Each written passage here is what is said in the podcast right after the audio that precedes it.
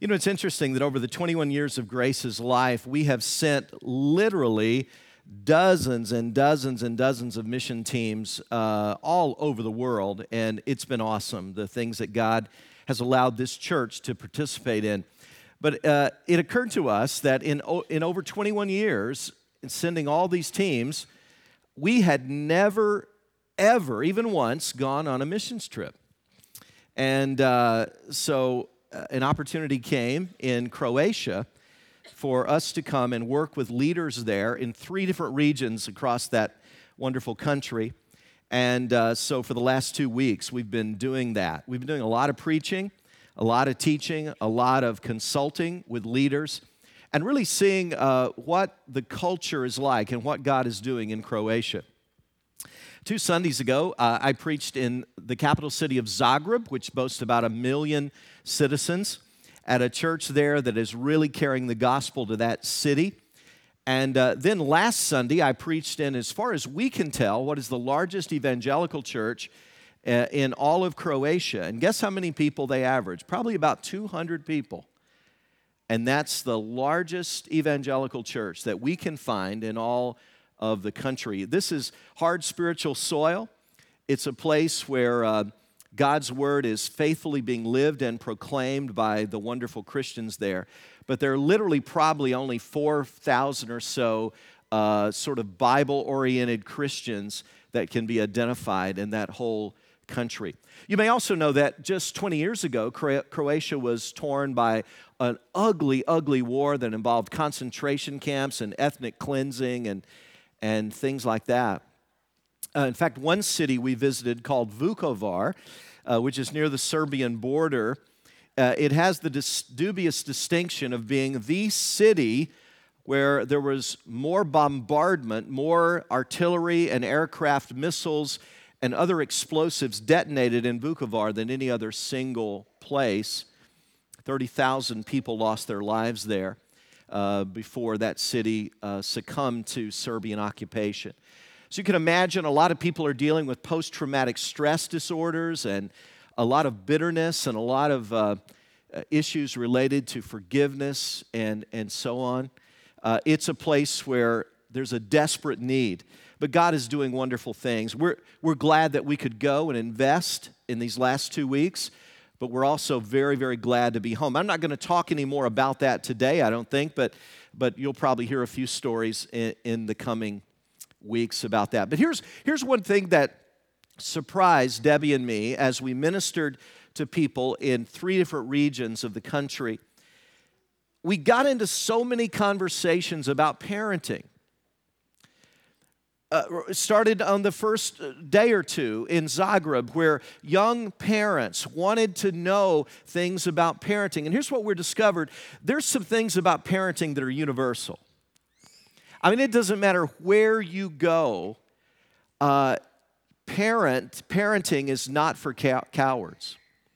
And so we had many discussions with moms and dads about uh, principles of parenting and and what to do in certain situations and all that kind of stuff. And, and so we found it very interesting that parents in Croatia and everywhere I've ever gone, parents are concerned about this issue of how, how can I raise children in the ways of God? How can I raise them to grow up and follow God faithfully?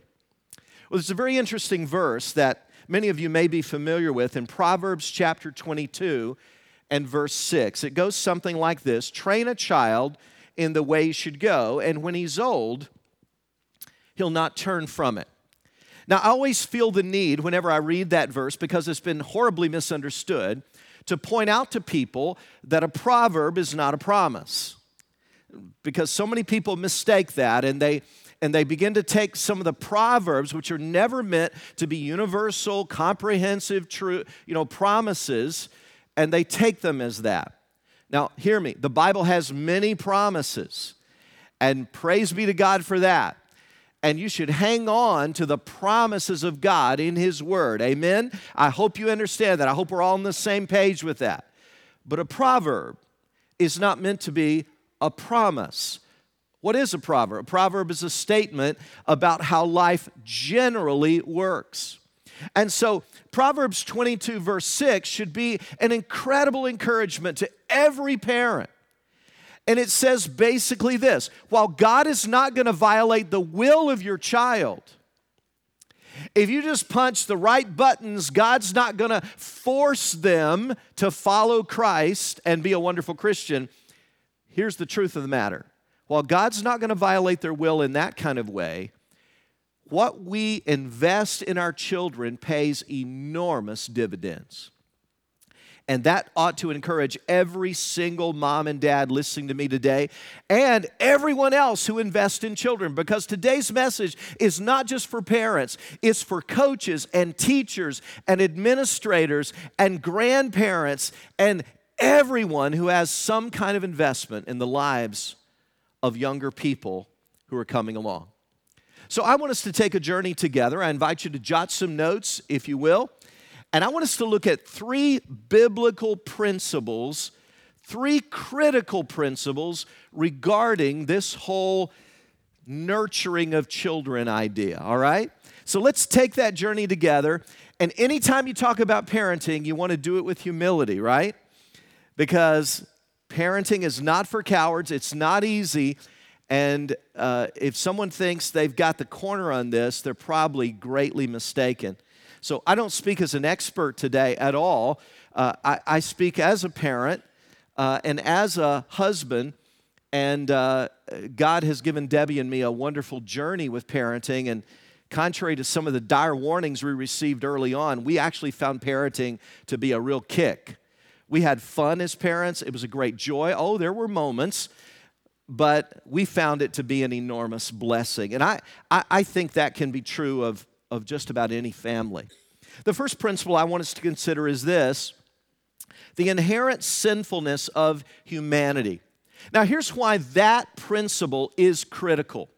Because for the last decades, at least here in America, we've been hearing that the basic nature of humanity is that we are basically good that we're really good, that we're evolving and we're getting better and better. And so, someone who buys that philosophy and is asked, well, well why do teenagers engage in violence? Uh, why, are, why are young people sometimes drawn to be very cruel to their classmates and say awful things and, and beat each other up? Well, the answer would be it's just the nature of tooth and claw. Uh, we're just reverting back to our evolutionary instincts of survival. And so, what we need to do is just kind of get over that and push on through to our positive evolutionary future. Well, the Bible has a very different response to why we often do things that aren't good. It says that there's something inherently flawed at the core. And if you have a little worm in the core of an apple eating away at that apple, that apple may look fabulous on the outside for a while, but it's rotten at the core.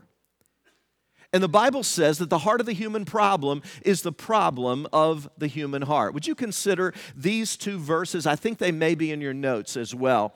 Jeremiah, the prophet, wrote hundreds of years before Jesus Christ came. He talked about this issue of, of what are we like in our heart. He said, The heart is deceitful above all things and beyond cure.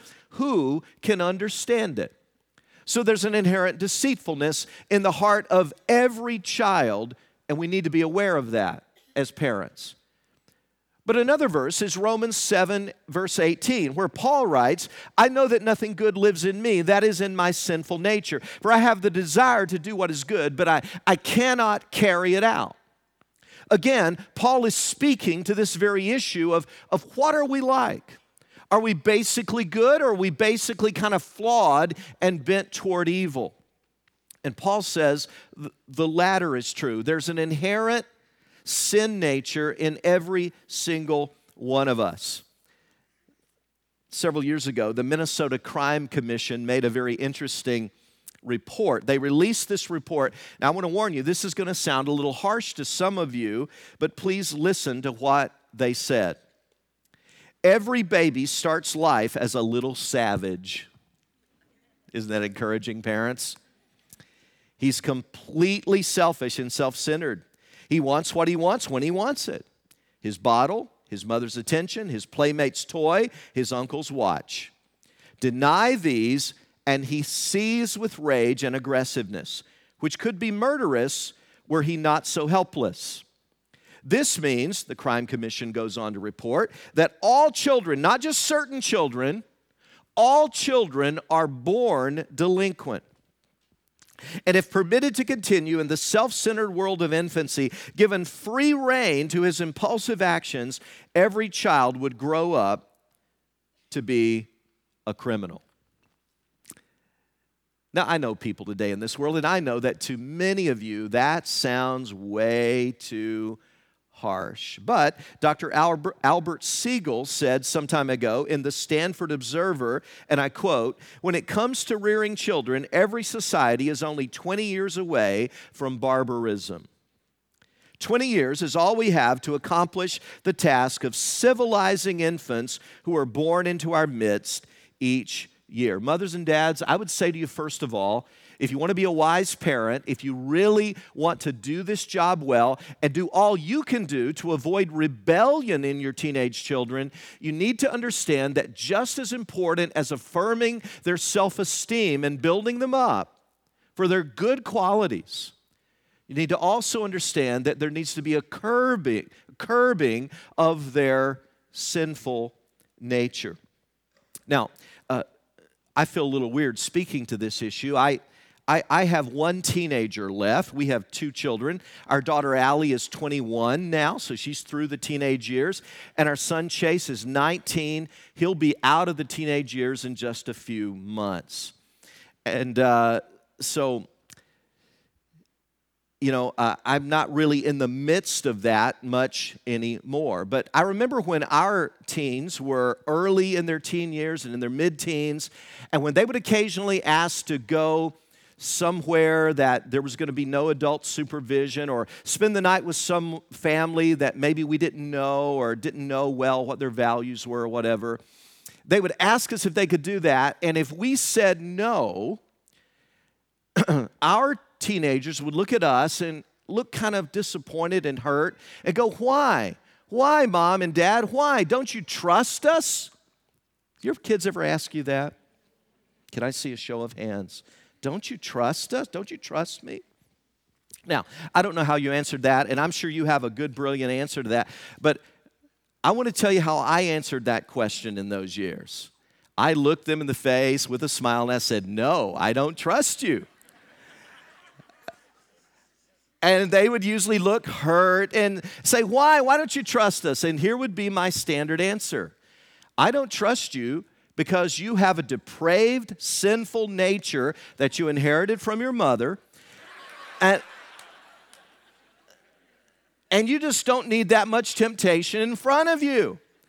And obviously, I was being humorous and I was trying to lessen the intensity of the conversation, but the basic answer was true. We have a sinful nature. And left to ourselves, we are capable of all kinds of things. Parents, you need to begin right there. You need to understand the sinfulness of our human nature. There's a second principle I think that is very critical, and I want us to consider that for a while right now, and that is the absolute necessity of respect. Now, just about everybody today, believers and unbelievers, would agree that respect is an important thing in the schools, in all kinds of organizations, we're taught to respect one another. So let's be very clear that is an awesome, awesome thing. In fact, I'm going to suggest to you right now that one of your major goals as a parent is to instill an appropriate sense of respect in your children. And that is quite a task. And the reason that's a great task today is because you're kind of going against the grain when you do that, right? T shirts say, no fear. T shirts say, question authority. All over the talk shows and all the shows on TV, teenagers are kind of encouraged not to respect authority, right? Now, let's be honest. In some cases, they have a reason not to respect authority. Why? Because authority figures have let them down. And that's just the truth. Let's be real about it. From the scandals in the Catholic Church to moral failures in the Protestant Church to debacles with leaders in schools to presidential moral failures. I mean, everywhere they look, authority figures are failing them, right? And so, why would they respect authority? So, it's an uphill battle. It's a real challenge. But I'm going to suggest to you that if your child doesn't respect you in some genuine way, they're probably going to struggle loving you as well. It's quite a statement, but I'm going to stand by that. If they don't respect you in some genuine way, they're probably going to struggle uh, with their love for you as well. So I'm going to suggest that there are several ways we need to build this respect. First, teach your child to respect God. It all begins uh, right there. The fear of God is the beginning of wisdom, the Bible says. We need to respect God as our creator. Proverbs 19 23, the fear of the Lord leads to life. Then one rests content, untouched by trouble. If a child grows up and doesn't have a basic respect for God, the divine, it's going to be very hard for them to restrain all kinds of impulses when there seems to be no other accountability, no other authority around. When John Quincy Adams was about to leave the home and go to France, this country that was uh, going through the French Revolution and known as a liberalized kind of country. He was going to go there with his father, but his mother Abigail was very concerned and she had a talk with her son. She said to her son, John Quincy Adams, who later became president of the U.S., he said, I want, she said, I want you to remember, son, that God Almighty sees everything you do. And she was just sharing honestly from her heart because she was concerned that her son remember what they had taught him to respect God Almighty. Second, I would suggest you teach your child to respect you as a parent. Ephesians 6, verses 1 and 2 reads like this Children, obey your parents in the Lord, for this is right. Honor your father and mother, which is the first commandment with a promise. Are you teaching your children to basically respect you? 1 Timothy chapter 3 says the leader in the local church is to see that his children obey him with proper respect. Now, here's why it's important that your children learn to respect you because their first encounter with authority is their encounter with you. Before they learn to respect government authorities, police, school teachers, other important people in their lives, they first need to respect you as the parent. And that's why I would suggest to you, parents, that you try to instill in your young children first time obedience. That was one of the principles that Debbie and I really went after with a passion in our children. We didn't want them to obey on the third or fourth time we ask. We wanted them to obey the very first time we ask. So, mom, let me get personal here for a minute. And again, I, I share this with huge sensitivity. I realize there, there's probably more guilt per square inch with parenting than any other area. So, my desire here is not to create more guilt, but simply to try to speak truth and uh, with compassion. Mom, if you say to your toddler, okay, it's time to pick up your toys, time to go to bed, three minutes later you look, child hasn't moved. You say again, a little bit louder this time, I, I said it's time to go to bed, pick up your toys. You look back a little later, he still hasn't done a thing. And then this time, you say, All right, I said it's time to begin to pick up your toys. Got to go to bed. You look a bit later, he's not moved. And finally, in anger, you begin to walk toward him into the room, and finally, he gets up and you help him pick up the toys while you mumble about how frustrated you are. You have just taught your child that the line of action is when you walk into the room. You've just taught your child that you don't really have to listen to what I say, but when I walk into the room, that's when you really need to move. And even then, everything's going to go well with me as long as I cooperate. I don't think you want to be a threatening, complaining parent like that, where your words don't mean a thing to your children. Make sure you engender in them first time obedience. That means, parents, you need to appropriately use the leverage you have for accountability. And whether you choose for that to be taking away a, bed, a snack before bed, or whether it's a, a, spanking, or whether it's losing a privilege, or something like that, it, you need to use that God given leverage as uh, appropriately in the parenting relationship. And why is this important? Because God wants us to obey Him first time. He wants us to be so sensitized to His will for us that we hear even a whisper when God gives us instruction and guidance in our lives. So, parents, go for first time obedience. I heard about a mother who finally put her uh, children to bed and uh, she had just about had it. She was so exhausted. So she put on some old sweatpants and an old blouse, and she was just going to try to relax. And she took a shower, put her hair in a towel, and began to apply cold cream on her face when she heard her children just being rambunctious in, in their bedroom. And so she went and said, I told you to go to bed. I want you to be quiet, no more talking. And she just kind of let them have it and then stormed out of the room. And as she closed the door, she heard her three year old with a trembling voice go, Who is that?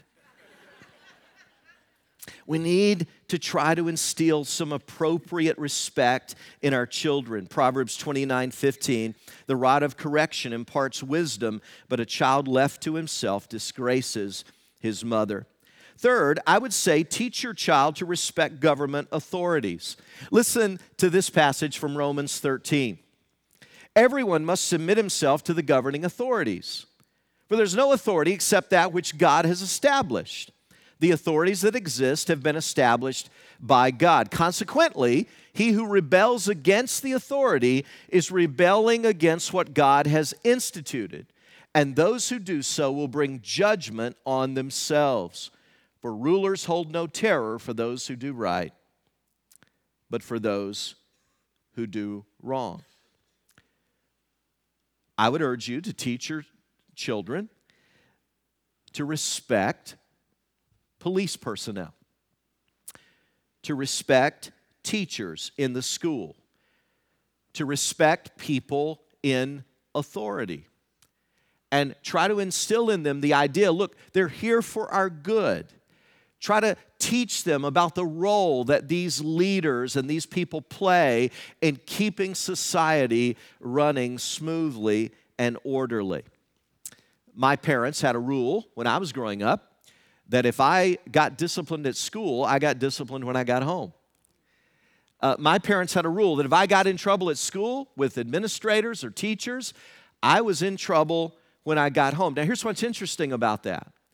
You see, they were willing to give deference to these authority figures, these teachers. They weren't so naive as to think that teachers were flawless people. They weren't so naive to think that administrators in a school never make a mistake or have a bad attitude or, or have a wrong judgment. Oh, they knew better. But they wanted to try to instill in me a respect for authority. And so I would urge you, I would urge you to do that. I was taught growing up to answer older people, to, uh, to, to answer them with politeness and with respect. And so that brings me to the fourth thing teach your child to respect adults, to not interrupt them, to not make fun of them, to not run around elderly people where they might be afraid or might fall or trip or something.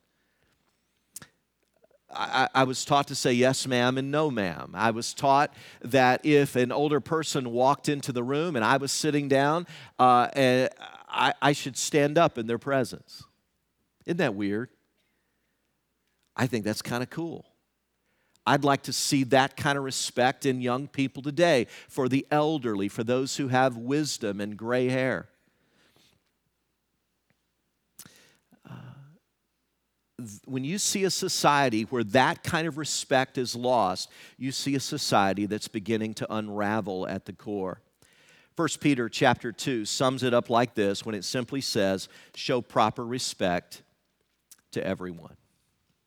So, parents, that's one of our big responsibilities to understand the nature of our child, but also to instill in them proper respect. But I want to wrap up today by talking about a third critical principle, and that is the ongoing responsibility of parenthood. Now, as I've observed and talked with, and no exaggeration, literally hundreds of parents through the years, here, here's one of the conclusions I've come to. I believe that many parents struggle in the teenage years because they simply give up a little too soon. You go to a T ball game when a child is six or seven years old, what do you see? You see parents there, grandparents there, uncles, aunts. I mean, the whole family's there with video cameras taking these precious moments. You show up later, when that child is 15 at a Babe Ruth game, not quite as many parents around, not quite as many family members. I believe a lot of parents kind of disengage a little too early. Now, I understand that. I understand that. I get it. I know it's a hassle to be a parent. I know when you're 11 year old, when you say no, he whines and complains and wants to challenge every decision you make. I know it's tough to hang in there. It's easier, isn't it? Parents, isn't it easier just to say yes and turn your head and not have to go through the hassle of all that? When your 14 year old wants to go to the mall and be able to just go anywhere, do anything in the mall, no supervision, no accountability. It's a lot easier just to say yes and get them out of your hair, right? Just look the other way and hope for the best. I get it. I get it. Parenting can really be a hassle. When your 16 year old is beginning to kind of uh, get in your face and challenge you, I understand it's a lot easier just to acquiesce and say, whatever. Don't do it. Don't do it. A lot of parents give up too soon and begin to disengage. So, Christian mom and dad, I want to say to you that you're responsible for your child until they leave your home and are completely financially independent. Now, we're going to look at a, a, few verses right now from the Old Testament. And before we read this, I, I, I want to say to you this is no longer valid for Christians today. So don't anybody freak out, all right?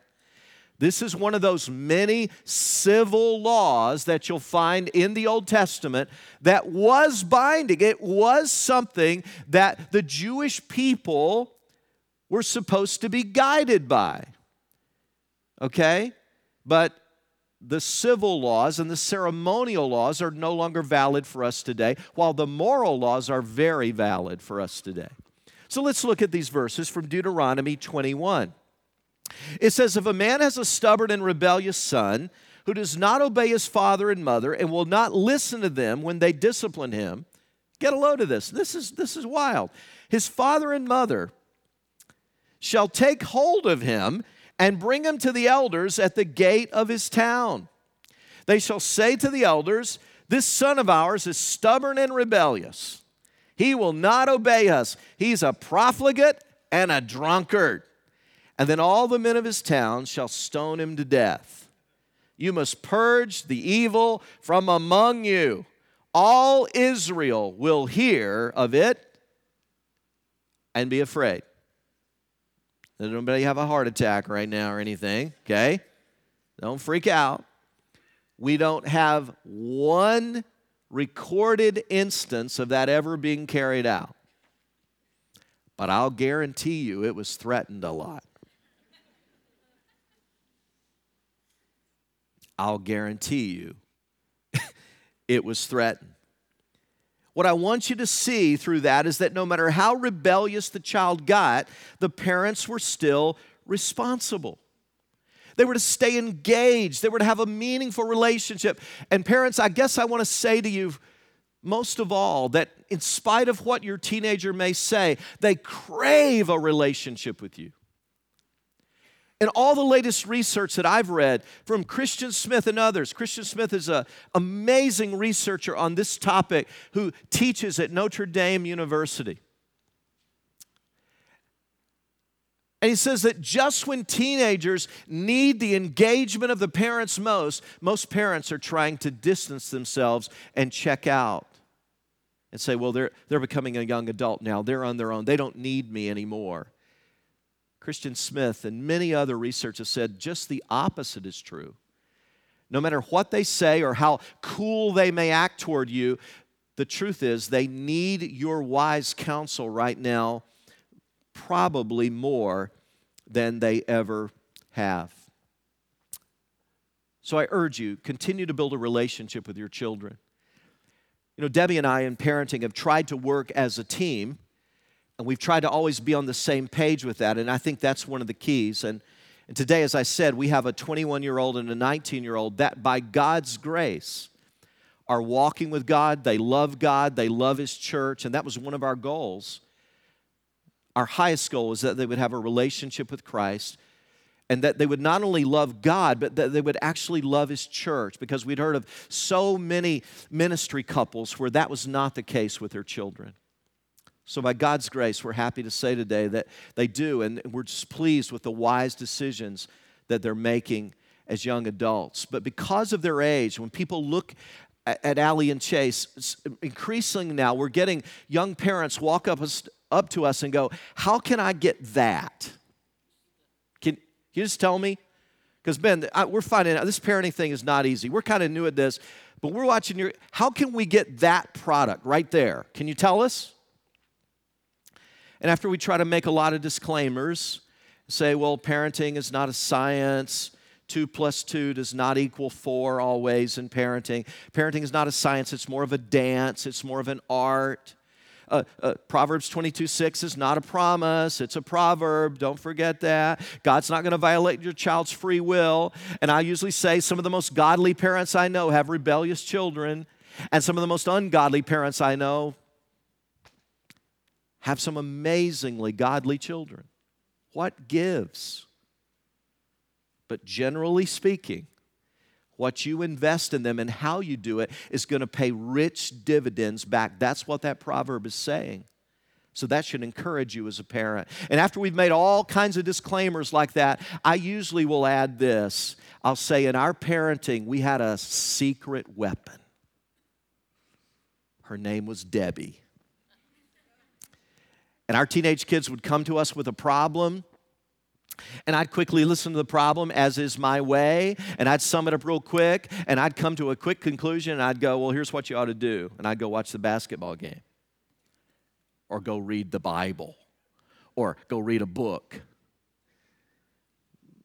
But the truth is that one of the reasons our children are walking with God today is because an hour later, still up in their rooms, would be Debbie sitting on the bedside with them, weeping with them, continuing the dialogue, continuing to work this thing through and try to come to some conclusions with them.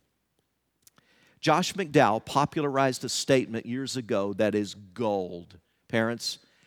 And here's what it says Rules without a relationship lead to rebellion. Rules without a relationship lead to your re- rebellion. Don't disengage too soon. But the opposite is also true. Relationship without rules leads to rebellion as well. And somewhere in the mystery and the dance of parenting, somewhere that relationship with appropriate accountability and rules have to come together in a good alchemy and a good rhythm and boy, it can issue in some amazing things for God. I urge you to stay involved in the lives of your kids. Some of you are sitting here listening to this going, but Pastor Rex, I think it's too late for me. Uh, what should I do if, if it seems too late? Well, as we wrap up, I just want to suggest very humbly some suggestions to you of things that you might consider doing. Uh, if you're going, look, my, my teenager is well along in years and and man, I, I haven't done any of this stuff, or maybe I wasn't a Christian all those years, or, or maybe I missed the parenting class. We all did, didn't we? Uh, I never got that the class really, and I, I, thank God for those who are helping parents be better parents. That, that's, in my opinion, one of the most needed things in America today is some kind of honest, realistic, genuine, balanced training on parenting. That's one of the most needed things. But I would suggest just a few things to you if you're sitting here going, look, it, seems like it's too late. I would first of all encourage you to ask God for wisdom. You know, James 1 5 gives a promise that if you ask God for wisdom, He'll give it. Ask Him for wisdom of what you can do in your unique situation. Secondly, I'd suggest that you just humbly sit down with your teenager. If you've just blown it and done all kinds of things wrong, I'd sit down, I'd suggest you sit down and repent. That's right. Humbly look your teenager in the eye and say, I just want to repent and say, I'm sorry to you. I've been way too lenient here. I've been ridiculously too strict here. I have not made wise decisions every time, and I want you to know I am so sorry for that. And third, I would suggest you announce to them, after you've asked for their forgiveness, you announce to them it's a new day in this house. That you're going to be the leader God designed you to be, and you're going to take that responsibility seriously. And then, fourth, I would just humbly suggest that you make some guidelines along with what the appropriate consequences are going to be if those guidelines are broken. You say, well, Pastor, should I involve the kids in making the guidelines and what the consequence? Well, maybe that Gary Smalley and other uh, authors say that's a great idea so they have more ownership of the process and they get they get to pick what some of the penalties or consequences are going to be and you may be surprised they may come up with stiffer penalties than you do but you need to decide what those are. You need to be crystal clear about the guidelines and the consequences if they're broken. And finally, I would suggest that you courageously go forward and consistently follow those principles that you established. There is probably no trait more important in parenting than consistency if you're consistent, eventually your children are going to respect that. It goes a long way in the parenting process.